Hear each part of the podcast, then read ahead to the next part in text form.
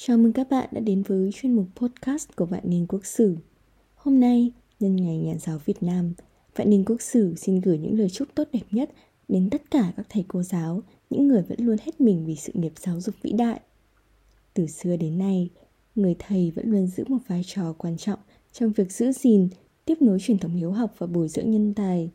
Họ là một phần không thể thiếu của lịch sử phát triển của đất nước, bởi hiền tài là nguyên khí quốc gia Nguyên khí thịnh thì thế nước mạnh, nguyên khí suy thì thế nước yếu. Với chủ đề Nghiên mải nguyên khí bút điểm Sơn Hà hôm nay, Vạn Niên Quốc Sử xin được tôn vinh những danh sư tiêu biểu trong lịch sử, những người đã cẩn mẫn đóng góp sở học của mình vào dòng chảy trí thức bất tận của dân tộc. Lê Văn Hưu, đó hoa thiên lý thơm vạn dặm. Ngày xưa ngày xưa, có một cậu bé lúc nào cũng mong có một chiếc dù để đóng vở. Người thợ rèn thấy vậy, bèn ra một vế đối. Nếu cậu đối được thì sẽ tặng cho một chiếc dùi.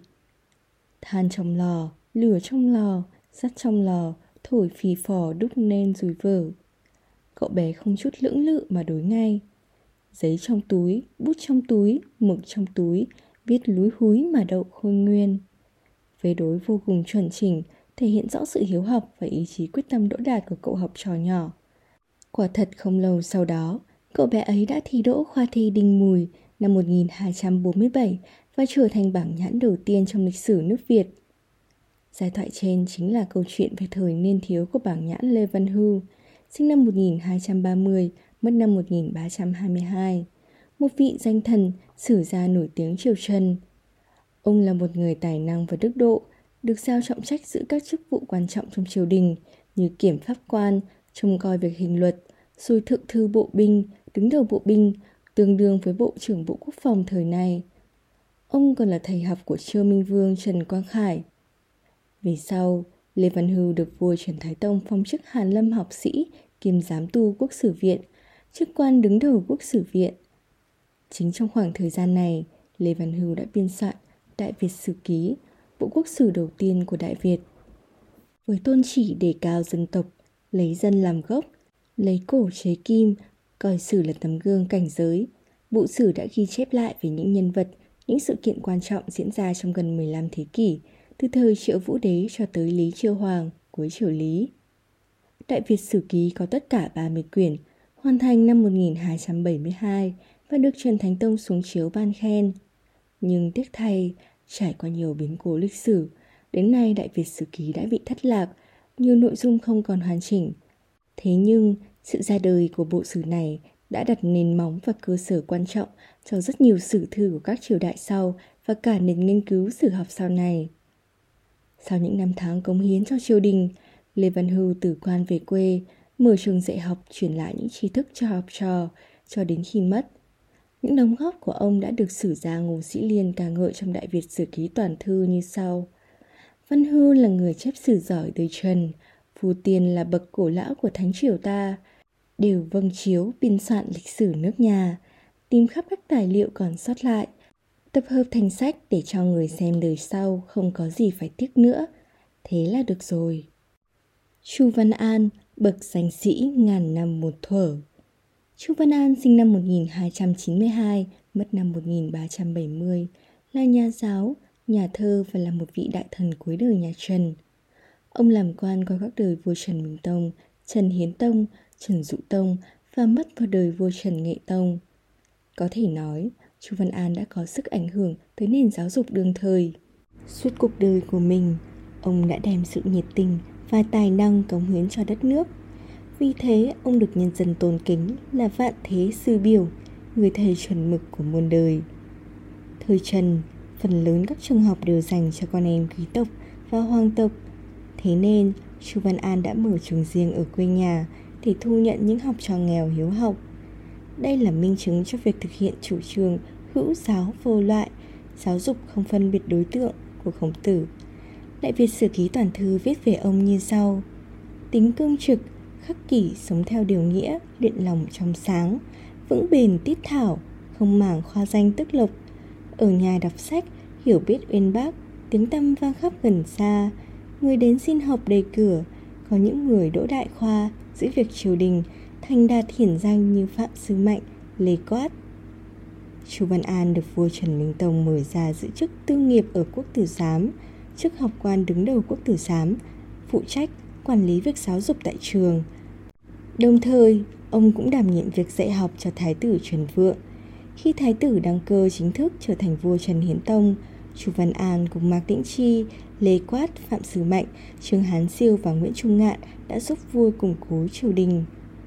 Trong suốt quá trình dạy học, ông đã biên soạn sách để giúp người học có được tài liệu học tập. Đây là một điểm mới trong quan niệm về nội dung, phương pháp và thực tiễn giáo dục của ông và cũng là điểm mới trong lịch sử giáo dục nước ta. Trong số các cuốn sách kinh điển nho ra, ông soạn tứ thư thuyết ước để giới thiệu, giảng giải một cách tóm lược về tứ thư, bốn bộ sách căn bản của nho giáo, gồm đại học, trung dung, luận ngữ, mạnh tử.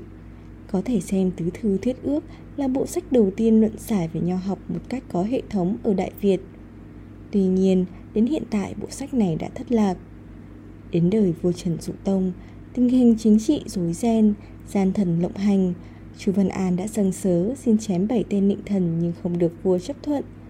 Quá chán nản với triều đình, Chu Văn An từ quan về ở ẩn tại núi Phượng Hoàng, tỉnh Hải Dương, lấy hiệu là Tiểu Ẩn, mở lớp dạy học không mang danh lợi. Nhà sử học Ngô Dĩ Liên đã nhận định về ông như sau. Hãy lấy văn trinh mà nói, thờ vua tất thẳng thắn can ngăn, xuất xử thì làm theo nghĩa lý, đào tạo nhân tài thì công khanh đều ở cửa ông mà ra, tiết tháo cao thượng thì thiên tử cũng thể bắt làm tôi được. Huống chi tư thế đường hoàng mà đạo làm thầy được nghiêm, giọng nói lẫm liệt mà bọn nịnh hót phải sợ. Ngàn năm về sau, nghe phong độ của ông, há không làm cho kẻ điều ngoa thành liêm chính, người yếu hèn biết tự lập được hay sao? Sau khi chú Văn An mất, ông được vua Trần Nghệ Tông truy tặng tên Thụy là Văn Trinh và đưa vào thờ ở Văn Miếu. Đây là sự tôn kính, tôn vinh vượt bậc của người đời sau dành cho ông, một biểu tượng của nền giáo dục Việt Nam. Nguyễn Thiếp, một lòng vì muôn dân thiên hạ. Nguyễn Thiếp sinh năm 1723, mất năm 1804, một danh sĩ kiệt xuất cuối thời hậu Lê. Ông được suy tôn là La Sơn Phu Tử, tức vị hiền triết đất La Sơn. Ông được ca ngợi là một nhân tài với đạo học sâu xa. Ông làm đến chức tri phủ Thanh Giang, nay là Thanh trường Nghệ An, dưới triều Lê. Đến năm 1768, ông từ quan ở ẩn trên núi Thiên Nhận, Nam Đàn, Nghệ An, mở lớp dạy học. Chúa Trịnh nhiều lần mời ông về phó tá, song ông đều từ chối. Đến năm 1786, Nguyễn Huệ kéo quân ra Bắc diệt Trịnh cũng đã nhiều lần thảo chiếu thư mời phu tử ra giúp triều Tây Sơn. La Sơn phu tử cũng đã thảo những bức thư biểu tấu từ chối hoặc xin làm cố vấn bên ngoài hoặc để dâng những kế sách quan trọng về chính sự. Ông từng dâng lên vua quan trung bản tấu bàn về ba vấn đề. một quần đức, khuyên vua nên theo bậc thánh hiền để trị nước. hai Dân tâm, khuyên vua nên dùng nhân đức để thu phục lòng người. ba Học pháp, khuyên vua chăm lo việc giáo dục. Cả ba vấn đề đều lấy quan niệm dân là gốc nước làm cơ sở. Dù không làm quan, nhưng tấm lòng của Nguyễn Thiếp vẫn hướng về dân chúng và lưu tâm đến sự thay đổi của thời thế, biến động rối ren của đất nước. Khi vua Gia Long lên ngôi, nể phục tài năng và đức độ của Nguyễn Thiếp, đã ngỏ ý muốn trọng dụng ông. Nhưng Nguyễn Thiếp cường quyết từ chối, xin được tiếp tục ngày tháng ẩn giật. Ngày 6 tháng 2 năm Quý Hợi 1804, ông mất, thọ 81 tuổi. Võ Trường Toản, thân này dẫu tan nhưng tiếng vẫn còn. Võ Trường Toản mất năm 1792, hiệu Sùng Đức, quê ở Bình Dương, Gia Định, là danh sĩ và nhà giáo dục thời Nguyễn.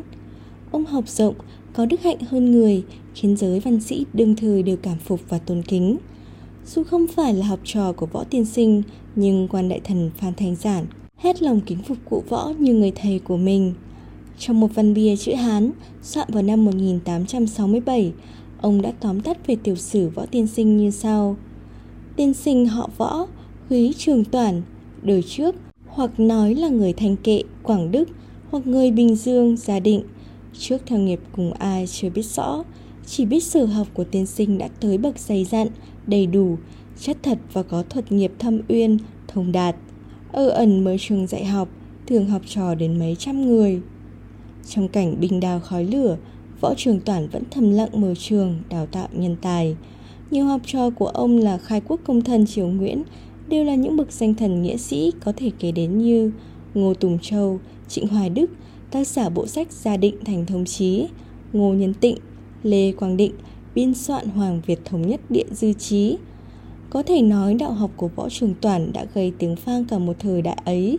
Vua Gia Long vẫn thường mời tiên sinh đến giảng sách, ứng đối, bàn luận chính trị. Nhà vua muốn trọng dụng mời ông ra làm quan, nhưng ông một mực từ chối. Những nho sĩ thực thế hệ sau như Nguyễn Đình Triều, Phan Văn Trị, Bùi Hữu Nghĩa, Trường Định, Nguyễn Hữu Huân cũng đều chịu ảnh hưởng về đạo đức và sĩ khí của nhà giáo Võ Trường Toản. Ngày 9 tháng 6 năm nhâm tý, tức 27 tháng 7 năm 1792, Võ Tiên Sinh mất. Vua Gia Long phong hiệu cho ông là Gia định sử sĩ sùng đức Võ Tiên Sinh, nghĩa là bậc sử sĩ Võ Tiên Sinh, người gia định, sùng về đạo đức. Nguyễn Đình Chiểu, tầm sáng như gương giữa thế sự mịt mù. Nguyễn Đình Chiểu sinh năm 1822, mất năm 1888, hiệu hối trai, tục gọi là Đồ Chiểu, là một danh sĩ, trí sĩ, nhà thơ thời cận đại. Ông xuất thân trong gia đình nhà học, năm Quý Mão 1843, ông đỗ tú tài ở trường thi Gia Định. Năm 1847, ông ra Huế học để chờ khoa thi sắp tới thì được tin mẹ mất. Ông trở về chịu tang, dọc đường bị bệnh rồi mù cả đôi mắt. Sau khi trở về gia định, ông gạt bỏ mọi khó khăn, vực dậy mở trường dạy học, bốc thuốc chữa bệnh cho dân và sáng tác thơ văn.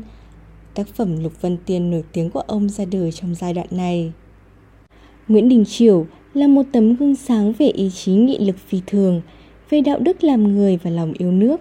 Nhân cách lớn của ông đã thể hiện trên cả ba lĩnh vực, thơ văn, thầy giáo và thầy thuốc.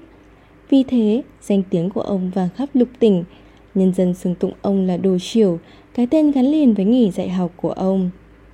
Khi quân Pháp Nam Tiến đánh chiếm Gia Định vào năm 1859, Nguyễn Đình Triều lánh về Ba Chi, tỉnh Bến Tre.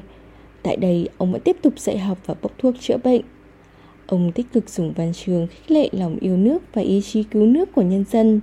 Trong nhiều tác phẩm như Chạy giặc, Vân tế nghệ sĩ Cần Duộc, Lục tỉnh sĩ dân trận vòng, ông đã lên án mạnh mẽ quân Pháp xâm lược, phê phán sự nhu nhược của triều đình, đồng thời ca ngợi tinh thần bất khuất và những tấm gương chiến đấu anh dũng. Ngày 24 tháng 5 năm Mậu Tý, mùng 3 tháng 7 năm 1888, Nguyễn Đình Chiểu qua đời, thọ 66 tuổi. Ngày đưa tiễn ông, cả cánh đồng trắng xóa khăn tang của những người thương tiếc và mến mộ ông. Bên cạnh những bậc danh sĩ như Lê Văn Hưu, Chu Văn An, Nguyễn Thiếp, Võ Trường Toàn và Nguyễn Đình Chiểu, suốt 4.000 năm lịch sử, vẫn còn rất nhiều những người thầy, những nhà nho vẫn luôn thầm lặng và cống hiến sức mình cho sự phát triển giáo dục của dân tộc. Những giá trị lớn lao ấy vẫn còn lưu lại đến ngày này, trở thành một phần quan trọng của văn hiến ngàn đời. Dẫu trải qua bao thịnh suy, nét mực phai tàn, nhưng tiếng thơm vẫn còn đó, lưu truyền mãi theo tháng năm. Chủ đề Nghiên mài nguyên khí, bút điểm sơn hà của vạn niên quốc sử đã đến lúc phải kết thúc. Cảm ơn các bạn đã dành thời gian lắng nghe. Hẹn gặp các bạn vào những số podcast tiếp theo với những câu chuyện lịch sử thú vị khác nhé.